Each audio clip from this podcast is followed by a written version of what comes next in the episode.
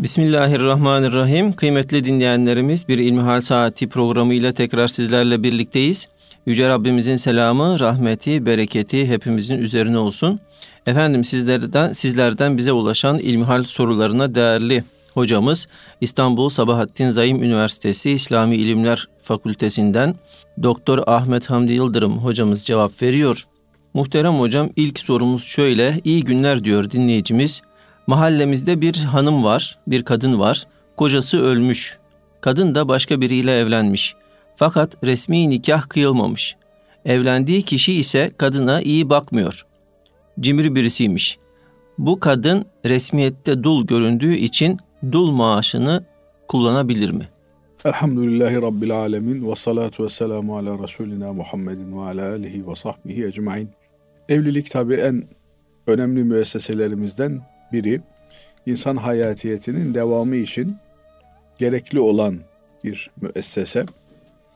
Maalesef evlilik müessesesi son dönemlerde çok büyük e, yıpratmalara maruz kalıyor. İnsan oğlunun belki de neslinin sonlanmasına yol açabilecek sapkın akımlar evliliğin önünü tıkamaya çalışıyorlar. Gençleri evlilikten soğutmaya çalışıyorlar. Evlenmiş, boşanmış olanları tekrar evlenmemeleri yönünde baskılıyorlar. Dolayısıyla evlilik birlikteliğinin kurulmasına yönelik olabildiğince bir aleyhte propaganda söz konusu. Gençler evlenmiyor. Evlenmiş, boşanmış olanlar veya eşleri ölmüş olanlar ikinci bir evliliği yapmaktan imtina ediyorlar. Böylelikle bir kermekeş ortam söz konusu. Bugünlerde insanlar son dönemlerde daha fazla bireysel olmayı tercih ediyorlar. Yalnız kalmayı, tek başlarına olmayı, evliliğin sorumluluğunu yüklenmekten kaçıyorlar. Bunun da tabii birçok nedenleri var. Bunların başında da evliliğin zorlaştırılması geliyor. Hakikaten ülkemiz açısından bakıldığında evliliğin zorlaştığını görüyoruz. Hem maddi hem de manevi birçok engelin evlenecek olan çiftlerin önüne konulduğu mülahaza ediliyor, görülüyor. Evlilik bir koruyucu müessesedir. Hem bireyleri, eşleri birçok sapkınlıktan, maddi manevi hastalıklardan korur, hem de toplumu korur. Hem de gelecek olan zürriyeti sağlam bir çatı altında büyütme imkanı bizlere bahşeder. Evet evlenmeden de insanoğlu üreyebiliyor. Fakat bu üremenin neticesinde meydana gelen çocuklar sağlam bir yuvada, yapıda yetişemediklerinden dolayı birçok problem ortaya çıkıyor. Böylelikle nesiller heder olmuş oluyor. İnsan evlenirken elbette birçok sebep, saik evlilik için bulunur. Ama en temel maksatlarından biri Allah'ın kendisine hayırlı zürriyet vermesini temenni ederek, dua ederek evlenmesidir. Onun için de eş seçimini bu minval üzere yapması gerekir. Şimdi burada önümüzde bir tablo var. Bu tabloda bir kadıncağız eşinden ölmüş veya ayrılmış bir şekilde ikinci bir evlilik yapmak durumunda kalmış. Yaptığı bu ikinci evlilik de resmi bir evlilik olmadığı için devlet nezdinde bu kadın dul sayılıyor ve ya babasından kalan ya ölmüş olan kocasından kalan emekli maaşından alma hakkı bulunuyor. Önce soruyu tam anlamamız lazım ki Basri Hocam. Ondan sonra verdiğimiz cevabın yerine oturup oturmadığı anlaşılabilsin. Şimdi burada kadıncağız adına belki kadıncağız kendisi diyor ki kocamdan gelen resmi evli olmadığımız için dini nikahla evlenmişler ki bu noktada da söylenecek bir çift söz var. Evlilik tek bir evliliktir. Şahitlerin huzurunda Allah'ın emri, peygamberin sünneti üzerine insanların birbirleriyle evlilik beyanlarını ortaya koymalarıyla oluşan bir birlikteliktir evlilik. Bunun dinisi, resmisi, hükümet nikahı, efendim, e, imam nikahı, müezzin nikahı diye bir ayrım söz konusu değildir. Nikah Allah'ın nikahıdır. Çünkü Cenab-ı Allah nikahla beraber eşlerin birbirlerine misakan galizan büyük bir söz verdiklerini, karşılıklı olarak birbirlerinden büyük bir ahit aldıklarını ifade eder. Çok muazzam bir hadisedir evlilik birlikteliği. Birbirine tamamen yabancı olan iki insanın birbirine mezci olması, bir ve bütün olması anlamına gelir. Dolayısıyla evlilik müessesesi çok farklı bir müessesedir. Çok muazzam, çok kutsal bir müessesedir. Tamamen Allah'ın ol emrine dayanır. Bunun da basit şartları var. İnsanlar, karı koca, eşler, kadın erkek şahitlerin huzurunda karşılıklı olarak birbirlerini eş olarak aldıklarını beyan ettiklerinde bu evlilik akdi gerçekleşmiş olur. Evlilik akdinin maddi yükümlülükleri kocaya aittir.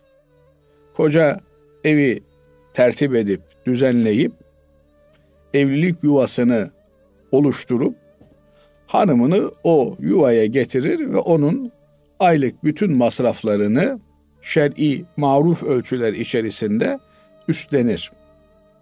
Fakat görünen e, burada sanki nikah resmi değil diye bir gevşeklik söz konusu. Ee, adam kadının nafakasını tam olarak vermiyor, yeterli vermiyor. Bazen geliyor, bazen gelmiyor. Böylelikle evlilik hukukunun gereklerini yerine getirmiyor. Böyle bir durumda kadının mahkemeye müracaat edip efendim ayrılmayı talep etmesi bir hak olarak ona doğuyor. Bana yeterince nafaka eşim vermiyor, geçinemiyorum. Düzenli bir nafakam söz konusu değil. Evlilikte nafaka yükümlülüğü de kocaya ait olduğundan evli bir kadının başka birinden nafaka talep etmesi de doğru değildir. Gelelim diğer meseleye. Kadının eski Hocam, koca yani siz bunu İslam mahkemesine göre e, izah ettiniz. Gü- günümüz yani günümüz mahkemesine mi müracaat edecek? Bu da tabii önemli bir başka e, problemimiz burada Basri Hocam.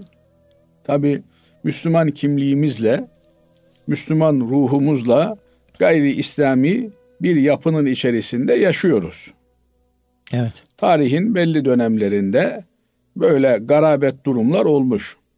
Fakat Müslümanlar aralarında bir hukuk söz konusu olduğundan dolayı bu hukuku e, eğer ki Müslüman olmayan bir yapının içerisinde bulunuyorlarsa sürdürmekle yükümlüler.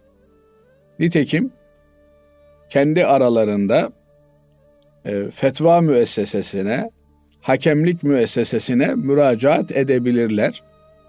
Böyle bir durumda kadıncağız resmen evli olmadığı için mahkemeye resmen gidip ben boşanmak istiyorum diye bir talepte bulunması abes olur.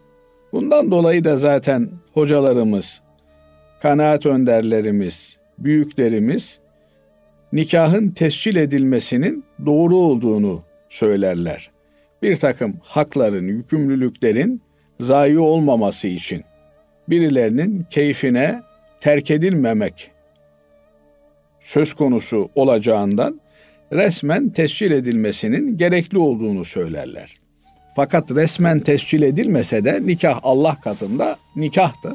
Şartlarını taşıyorsa nihayetinde iki özgür insan iradelerini beyan ederek bir birliktelik oluşturmuşlardır. Bugün maalesef aileyi tahrip ederken artık iki insanın bir aile yuvasını paylaşıyor olmasını da evlilik olarak değerlendiriyor günümüz hukuk sistemleri. Bu yönüyle de bu kadın beraber yaşadığım adam beni hakkımı, hukukumu gözetmediği halde taciz ediyor diye mahkemeye müracaat etme hakkına sahip. Eğer iki tarafta e, dini bütün insanlarsa ortak bir hakeme gitmek suretiyle de aralarındaki problemi çözerler. Hiçbir zaman hiçbir problem çözümsüz değildir. Bu yönüyle mutlak surette bir çözüm söz konusudur. Müslümanlar dini meselelerde memleketimizde Diyanet İşleri Başkanlığı'na müracaat ederek Allah'ın iradesi doğrultusunda yaşama azimlerini ortaya koyduklarında bir çözümün Diyanet İşleri Başkanlığı tarafından kendilerine verileceğinde de bir şüphemiz bulunmuyor. Bu önemli noktayı böylelikle sizin vasıtanızda da hatırlatmış olalım. Şimdi sualinizin diğer kısmına geçelim. Ona cevap vermeye gayret edelim. Fiilen bir birlikteliği olduğu halde devletten dul maaşı alma hakkı var mıdır meselesi bir defa bir Müslümana doğruluk yaraşır, görse de ikrah. Doğruların yardımcısıdır Hazreti Allah denilmiş. Yalan konuşmak yakışmaz. Fakat eğer geçinemiyorsa kadıncağız, asıl olan her insanın insan onuruna yaraşır bir şekilde geçinebileceği bir standarda sahip olmasıdır. Eğer önceki eşinden veya babasından böyle bir müktesep hakkı var. Evlilik birlikteliğiyle de evlilik birlikteliğiyle de evlendiği eşi beraber yaşadığı dini nikahlı eşi imkanları el vermiyor. Bu kimselere gerekli nafakayı ödeyemiyor. O zaman önceki müktesep hakkını devletten kullanabilir. Bunu kullanmasına mani bir durum yoktur kanaatimce. Niye? Çünkü evlenmediği zaman devlet bu parayı bu kadına veriyorsa evlenmek bir hak kaybına yol açmamalıdır. Maalesef bunlardan dolayı birçok kadıncağız belki evlenmek istediği halde evlenirim ama müktesep hakkım olan maaşımı kaybederim. Olaya belki yeni yaptığım evlilikte huzuru bulamam, tekrar ayrılmak durumunda kalırım. Bu sefer de maaşım kesildiğinden dolayı hepten mağdur olurum, ortada kalırım korkusu ve endişesiyle evlenmekten sarfı nazar ediyorlar. Dolayısıyla devletin bu noktayı tekrar gözden geçirmesi gerekir kanaatimce. Evlenen kadınlara efendim babalarından veya önceki eşlerinden kalan emeklilik maaşının adeta bir ceza olarak verilmiyor olması doğru bir davranış değildir. Evliliği teşvik etmek lazım. Evlenmemeyi aksine engelleyici eylemlere devletin gitmesi gerekir. Bu yönüyle eğer ihtiyacı varsa bu kadıncağızın bu parayı almasında kanaatime göre bir sakınca yoktur. Mamafi bu parayı bu kalemle kendisine verilen parayı alamasa bir başkasının o beldedeki, o mahalledeki Müslümanların bu kadıncağızın geçimini temin etme yükümlülükleri, mecburiyetleri söz konusudur. Evet. Evet. Allah razı olsun hocam. Efendim şimdi ikinci sorumuz şöyle. 13-14 yaşlarımdayken Hızır aleyhisselam ile imtihan edildim ve imtihanı kaybettim. Benden üç isteği olduğu halde yok dedim. Parantez içinde diyor ki kendimce haklı sebeplerim vardı böyle bir imtihan olacağı aklıma gelmezdi. Senden üç şey istedim var olduğu halde vermedin. Bundan sonra Allah yardımcın olsun dedi ve sanki yer yarıldı, içine girdi. Bir anda kayboldu. O günden sonra kısmetim kapalı. Fakat başkalarına karşı çalıştığım tüm iş yerlerime oluk oluk kısmet akıtıyor, akıtıyorum. Bu kaybettiğim imtihanın bir telafisi var mıdır? Acaba bu konuda bilgi ve yardım almak istiyorum diyor. Şimdi öncelikle Allah yardımcısı olsun kardeşimizin. Tabi Hızır'ı bulmuş sonra kaybetmiş. Böyle bir anlatması söz konusu. Bunlar Cenab-ı Allah'ın lütfudur. Cenab-ı Allah zamanlara da mekanlara da özel sırlar vermiştir. Mekanlar içerisinde Mekke-i Mükerreme, Medine-i Münevvere, Kuds-u Şerif ayrıcalıklı mekanlardır. Zamanlar içerisinde bayram geceleri, Ramazan-ı Şerif, Cuma geceleri, Zilhicce'nin ilk on günü ayrıcalıklı gecelerdir. Cenab-ı Allah insanlara hem zamanda hem mekanda istisnai fırsatlar sunmaktadır. Bu fırsatları insanoğlunun değerlendirmesi gerekir. Aynı şekilde şahıslarda da bir takım istisnai şahıslar söz konusudur. Bunlar bazıları çok rahat tanınır, bazıları hemen fark edilmeyebilir. Onun için Anadolu irfanının güzel bir sözü vardır. Her geceyi Kadir gecesi, her geceyi Kadir, her geçeni Hızır bilmeli insan. Her muhatap olduğu kimsenin Hızır olabileceğini yani Allah'ın salih bir kulu, Allah'ın makbul bir kulu olabileceğini, kendisinden bir şeyler öğrenebileceği, nitekim biz Hızır Aleyhisselam'ı Kur'an-ı Kerim'de Musa Aleyhisselam'la olan eğitim, öğretim faaliyetleri çerçevesinde tanıyoruz. Musa Aleyhisselam kendisiyle talebe hoca ilişkisine girmek istediğini, talebesi olmak istediğini, ondan ayrılmamak üzere onunla beraber olmak istediğini beyan eder. Hızır Aleyhisselam da sen benim işlerime akıl sır erdiremez, hikmetini kavrayamaz, sabredemezsin diyerek peşinen şartını söyler. Söyle yaptıklarıma, söylediklerime itiraz etmeyeceksin. Bir, iki, üç. Musa Aleyhisselam dayanamaz biliyorsunuz. Kur'an-ı Kerim'de bu anlatılır. Dolayısıyla Hızır Allah'ın kendisine ledün ilminden verdiği, kendi katından bir ilim verdiği sebep dairesinin ötesine geçerek eşyanın hikmetine vakıf işler yaptığından dolayı Allah'ın ilim sahibi kıldığı salih bir kul olarak bilinir.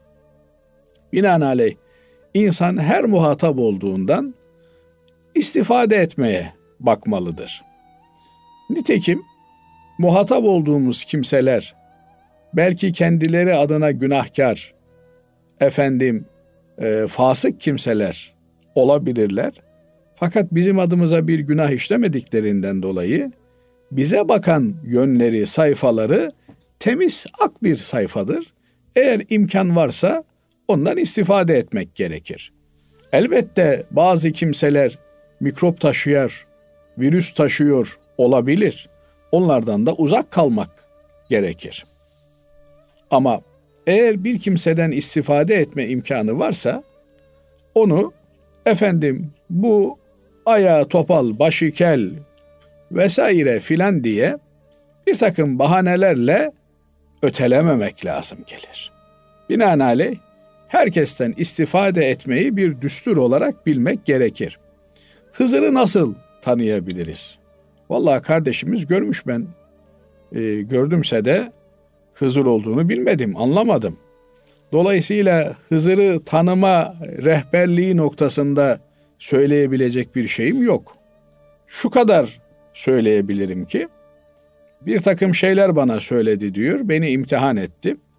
Kulları imtihan etme hakkı sadece Cenab-ı Allah'a mahsustur. Böyle ben Basri Hoca'yı imtihan edeyim, Basri Hoca beni imtihan etsin efendim ben takvalı bir adam mıyım, değil miyim, şudur budur. Bu tür şeyler Allah'a mahsus olan şeylerdir. Cenab-ı Allah imtihan eder. Ne Hızır'ın ne bir başkasının kendi kendine bir imtihan açma, bir imtihan uygulama hakkı yoktur. Fakat Cenab-ı Allah Hızır kulu aracılığıyla hepimizin yapmasını istediği şeyleri bir kuluna özellikle hatırlatmış olabilir. Ne istediğini, ne talep ettiğini söylemiyor tabi. Söz gelimi evladım namazlarını özellikle de sabah namazını camide kıl diye bir tembihatta, bir nasihatta, bir emri marufta bulunmuş olabilir. Veya şu kötü huyunu, alışkanlığını terk et demiş olabilir. Ama bana şu kadar para ver, benim şu işimi gör türünden kendine yönelik bir şey istemesi uygun olmaz. Niye? Çünkü Hızır aleyhisselam bazı alimlerimize göre peygamberdir. Bazı alimlerimiz İlyas aleyhisselamın Cenab-ı Allah'ın kendisine vermiş olduğu özel bir hayatla bir hayat sürdüğünü, binaenaleyh bir peygamber olduğunu, peygamberliğin en önemli düsturlarından bir tanesi de kimseden bir şey istemezler. Kimseden bir menfaat talepleri olmaz. Fakat alimlerimizin çoğunluğuna göre Cenab-ı Allah'ın salih kullarından bir kuldur. Hızır aleyhisselam. Tabi Hızır hayatta mıdır değil midir türünden de bir tartışma zaman zaman gider. Hayat nedir meselesi önemlidir. Şu anda bizim yaşadığımız adına hayat dediğimiz şey mi hayattır? Yoksa hayat ruhun idraki midir? Bedenin idraki midir? Beş duyuyla, beş duyu bedene bağlı olarak çalışan hislerdir. Ruh bedenden ayrılınca ölmediğini biliyoruz. Ruh şu beden kafesinde mahpus iken bedene ait olan organlarla hisler söz konusu oluyor. Bu hisler üzerinden mi biz bir varlığın hayatta olduğunu, canlı olduğunu söylüyoruz? Ala hal bu tartışmalar yapılmış, edilmiş. Fakat şöyle bir hulasaya bazı alimlerimiz varmışlar. Beş türlü hayat vardır. Bunlardan bir tanesi bizim yaşadığımız bu basit hayattır. Biz hayat diye bu yaşadığımız işte ağzımız konuşuyor, gözümüz görüyor, yürüyoruz, acıkıyoruz, yiyoruz vesaire. Buna hayat diyoruz. Bir hayat var ki şehitlerin hayatıdır. Cenab-ı Allah onlara ölü demeyiniz diyor. Bir hayat var ki kabirdekilerin hayatıdır. Bir hayat var ki Hızır Aleyhisselam'ın hayatıdır. Bir hayat var ki İsa Aleyhisselam'ın hayatıdır. İsa Aleyhisselam ölmemiştir. Gökyüzüne yükseltilmiştir. Binaenaleyh e, hayatın farklı aşamaları, farklı mertebeleri olabilmektedir. Bu yönüyle de Hızır Aleyhisselam'ın hayatı farklı bir e, hayat tarzıdır. Zaman zaman e, insanlara görünür. Görünürken de tabi insan suretinde görünür. E, hayrı tavsiye eder. Emri bil marufta bulunur. Kötülüğü nehyeder. Nehyanil münkerde bulunur. Ama böyle bir hayat işte ben Hızır'ı göreceğim diye bir insanın takıntı yapmaması gerekir. Allah'ın bütün salih kulları Hızır'dır. Önemli olan kendisinden istifade edebileceğimiz, yanına yaklaştığımızda, geldiğimizde Allah'ı hatırladığımız, bizim manevi hayatımıza güzellik katacak olan efendim kimselerdir. Öyle kimseyi bulduğumuzda Hızır niyetiyle ondan ayrılmamaya gayret etmek gerekir. Allah razı olsun kıymetli hocam. Değerli dinleyenlerimiz şimdi kısa bir araya gidiyoruz. Aradan sonra inşallah sizlerden gelen sorularla devam edeceğiz. Değerli dinleyenlerimiz İlmihal Saati programımıza kaldığımız yerden devam ediyoruz. Sizlerden gelen sorulara değerli hocamız Doktor Ahmet Hamdi Yıldırım cevap veriyor. Muhterem hocam selamünaleyküm diyor dinleyicimiz. Benim bir sorum olacaktı. Erkek çocuğa hamileyim ve Cenab-ı Hakk'ın isimlerinden Elber olanı koymak istiyoruz. Parantez içine Tuğrul Ber yazmış. Yalnız bu caiz mi değil mi tam bir neticeye ulaşamadık. Sizin bu konu hakkında bir bilginiz var mı? Konulabilir mi? Cevabınız için şimdiden teşekkür ediyorum. Hayırlı günler diliyorum diyor. Evet isim koyma en önemli haklarından biridir. Çocukların anne babaları üzerindeki en önemli haklarından biri onlara güzel adlar, güzel isimler koymalarıdır. İsim müsemmayı çağrıştırır derler. Yani koyduğunuz isimle ismi alan kimse arasında bir ilişki, bir münasebet meydana gelir. Dolayısıyla e, bu isim seçimi çok önemli bir hadisedir. Düşünün mesela çocuğa Hıncal, Öcal diye isim koyuyorsunuz. Bu çocuk ömrü billah intikam duygularıyla yetişen, etrafıyla barışık olmayan bir şahsiyet olarak yetişecektir. Hani Türkçemizde yine bir laf vardır. Bir kişiye 40 gün deli deseniz deli olur diye. İsim kişiyi tanımlayan addır. Binaenaleyh o ad ile çağrılacak. Yani size mesela Hasan Basri gel Hasan Basri git diyorlar. Her defasında siz ismini almış olduğunuz o mübarek tabii Hasan Basri Hazretlerini zihninize getiriyorsunuz. Onun haliyle hallenmek üzere size bir telkinde bulunuluyor. Psikiyatr hocalarımız söylerler, telkin ön önemli kişinin zihin dünyasını düzeltme araçlarından biridir. Çirkin olan birine bile sen güzelsin, sen güzelsin, sen güzelsin denilse bir müddet sonra kendisinin güzel olduğuna kanaat getiriyor. Bu yönüyle bakıldığında koyduğumuz isimlerin güzelliği çağrıştıran, iyiliği çağrıştıran şeyler olması gerekir. Ama beraberinde iddia taşınmaması da önemlidir. Yani bir kimseye sen pür kusursuzsun, sen lekesizsin, sen her türlü efendim ayıptan, kusurdan münezzehsin diye böyle yüceltici bir isim verildiğinde bir müddet sonra adam süper megaloman olabiliyor. Kendini beğenmiş, kendinden başka kimseyi beğenmeyen. Niye? Herkes ona aşırı tazimde bulunuyor. Böyle olması halinde de isim adamın tuzağı olmuş oluyor. Nasıl kötü bir isim konulduğunda işte savaştır vesairedir, e, kötü şeyler çağrışıyor akla geliyorsa, böyle çok aşırı tazim ifade eden isimler konulduğunda da psikolojisini bozmuş oluyoruz. Biz insanız, mahlukuz. Günah işleme potansiyelimiz 7-24 mevcuttur. Aciz varlıklarız. Cenab-ı Allah'ın kuluyuz. Böyle kendimizi, enemizi kabartacak ifadelerin, isimlerin bize yöneltilmesi de doğru değildir. Bakıyorsunuz Şimdi ben bazen söylüyorum bunu şakayla karışık olarak. Efendim e, en son Nobel ödülü alan Aziz Sencer hocamız söylemişti. Ben diyor Nobel ödülü aldığım gün diyor işte eve geldim Nobel ödülü almış biriyim. Hanım diyor elime tutuşturdu diyor çöp poşetini. Şunu götür çöpe at gel dedi diyor.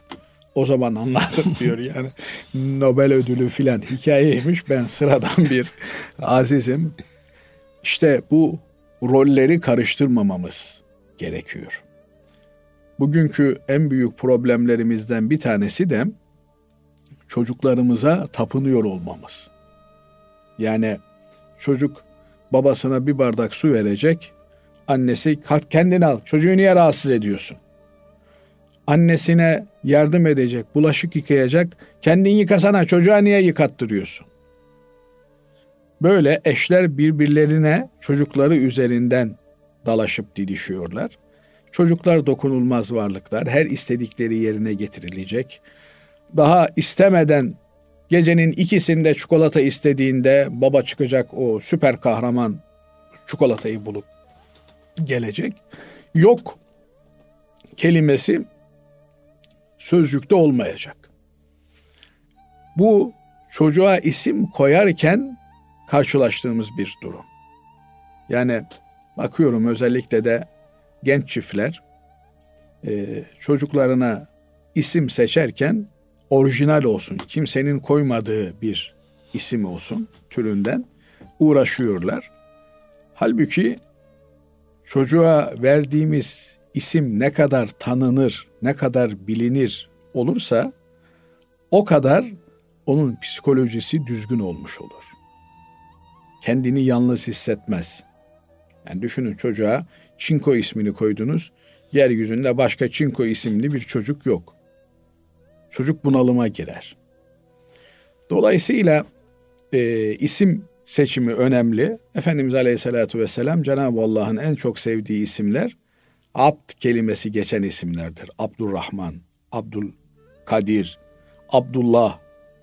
Yine Efendimiz Aleyhisselatü Vesselam'ın isimleri hamd kelimesi geçen Ahmet, Mahmud, Muhammed, Mustafa, sahabe efendilerimizin isimleri, tabiinden, efendim, milletimizin e, büyük kahramanlıklar göstermiş, fütuhatlar yapmış, Fatih Sultan Mehmet gibi, efendim, e, isimlerin verilmesi, çocukların o ismin asıl sahibiyle olan irtibatlarını güçlendireceğinden, araya bir ilişki kuracağından psikolojik olarak kendilerini onlara benzetme eğilimi çocuklarımızda oluşturur. Binaenaleyh buna dikkat etmek lazım. Şimdi bu kardeşimizin özel sorusuna ber kelimesi konulabilir mi? Ber kelimesi de az önce ifade ettiğim aşırı övgü taşıyan, efendim kusursuzluk ifade eden bir isim olduğundan dolayı Abdülber olur. Ber olan Allah'ın kulu olur. Niye? Abd kelimesi o isimdeki efendim ağırlığı alır. Ama sen bir çocuğa mükemmelsin ismini koyarsan o çocuk kendini hep bir yarış içerisinde hisseder. Binaenaleyh ismi daha böyle bilinen, tanınan efendim bir isim olarak koymak lazım. Çocuğun rol modeli olan şahsiyeti düşünerek koymak lazım. Cenab-ı Allah böyle ilham eder. Bakarsınız adam çocuğuna Ömer ismini koymuş. Niye koydun? Hazreti Ömer gibi adaletli olsun. Ebu Bekir koymuş. Niye Ebu Bekir koydun? Hazreti Ebu Bekir gibi sadık olsun, davasına sahip çıksın gibi. Bu yönüyle ben Ber ismini konulmasını kardeşimize tavsiye etmem. Daha böyle genel geçer.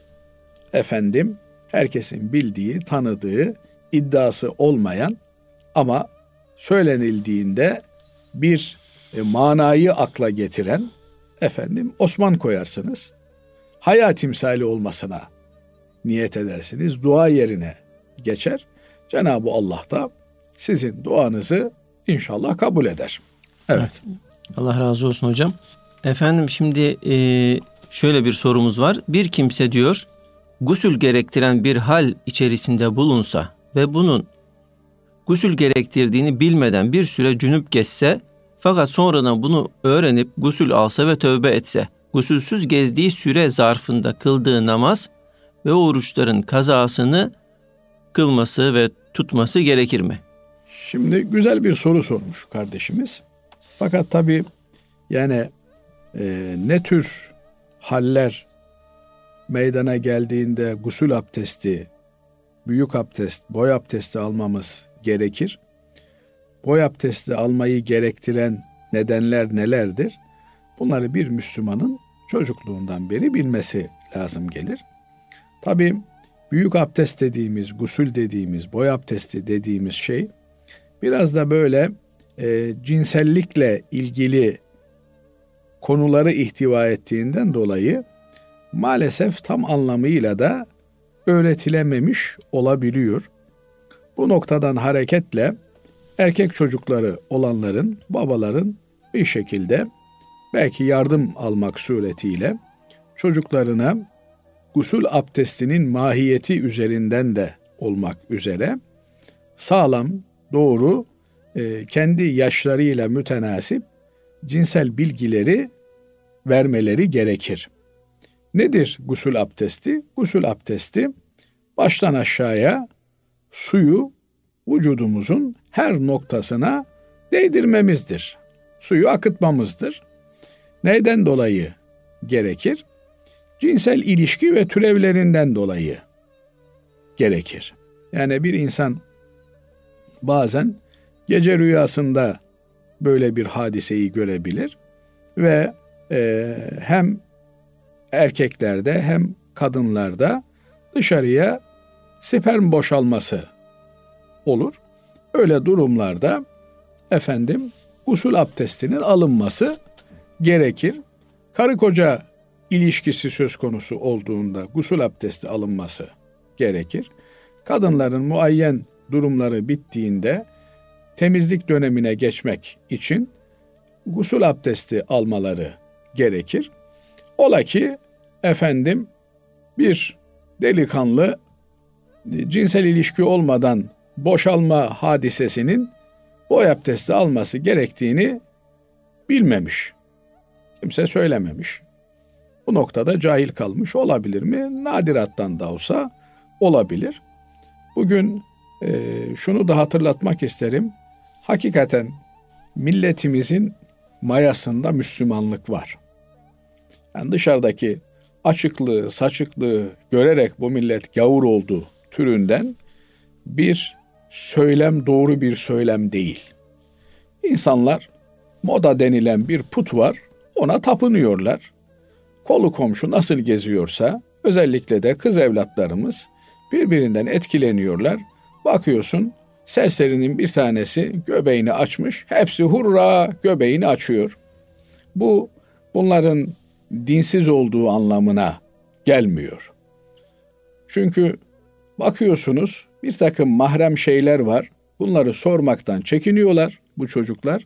En fazla sosyal medya ortamında, internet ortamında bunları araştırıyorlar. Gusül abdesti nasıl alınır? Ne zaman gusül abdesti almak lazım gelir?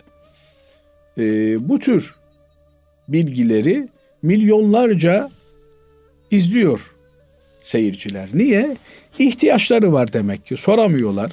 Camiye gidip soramıyor. Özellikle de e, kız evlatlarımız, kadınlar e, camiye gitse camide hoca efendi erkek bu tür meseleleri sormaktan çekiniyor. E, müftülüğe yolu düşmüyor, gidemiyor. Nereye sorması gerektiğini bilmiyor. Zaten dinle, diyanetle ilgili de bir menfi propaganda söz konusu. Halbuki keşke böyle çok memleketimizde ziyaret edilen türbeler var. Eyüp Sultan Hazretleri'nin türbesi. Efendim e, Üsküdar'ımızda Aziz Mahmut Hüdayi Hazretleri'nin türbesi. Beşiktaş'ta Yahya Efendi Hazretleri'nin türbesi. Bunların etraflarına öyle dini danışmanlık büroları açmış olsa Diyanetimiz. Orada hanım hoca kardeşlerimiz bulunsalar, insanlar maddi manevi dertlerini onlara anlatsalar. Böylelikle büyük bir hizmet olur kanaatindeyim. Şimdi soramadıkları için de bu tür bilgileri kulaktan dolma şekilde davranıyorlar. Biz bu kardeşimizin sualine e, yine uzattık herhalde işaretlerimizden onu anlıyorum. Kısaca şöyle cevap verecek olursak bir kimse gusül abdesti alması gereken bir hadise olduğunda elbette bir an önce gusül abdesti alması gerekir. Ama ne zaman farz olur? Namaz kılmak söz konusu olduğunda farz olur. Çünkü namazın şartlarından bir tanesi olmazsa olmazlarından bir tanesi hadesten taharettir. Yani abdestli olmaktır. Bu abdestsizlik ya küçük abdestsizliktir ya da büyük abdestsizliktir. Küçük abdestsizlik ise abdest almakla Bu giderilir. Öbürü ise boy abdesti almakla giderilir. Binaenaleyh şartı yerine gelmediği için kılmış olduğu namazlar geçersiz sayılır. Geçersiz sayılır derken yani dua yerine geçmiş olur. Onları tekrar kılması lazım gelir. Namazları tekrardan kılması lazım gelir. 30 senedir ben böyle kılıyorum. 30 senelik namazını hesap edip tekrar kılması lazım gelir. Fakat orucun şartlarından biri değildir. Yani bir kimse cünüpken de oruç tutabilir. Mamafi e, yarın oruç tutmaya niyet etmiş adam gece rüyalanmış. Büyük abdest alması lazım. Boy abdesti alması lazım. Oruca başladığı halde boy abdesti alabilir. Dikkat eder ağzından burnundan içeriye bir şey kaçırmamaya. Böylelikle abdestini alır. E, tuttuğu oruç da oruçtur. Herhangi bir eksiği, gediği söz konusu değildir. Bu yönüyle bu kardeşimizin tuttuğu oruçları Cenab-ı Allah kabul etsin. Kıldığı namazları tekrar kılması gerekir. Çünkü şart yerine gelmediği için abdestsiz olarak kılınan namaz namaz sayılmadığından dolayı bunları kılmış değildir. Evet. evet.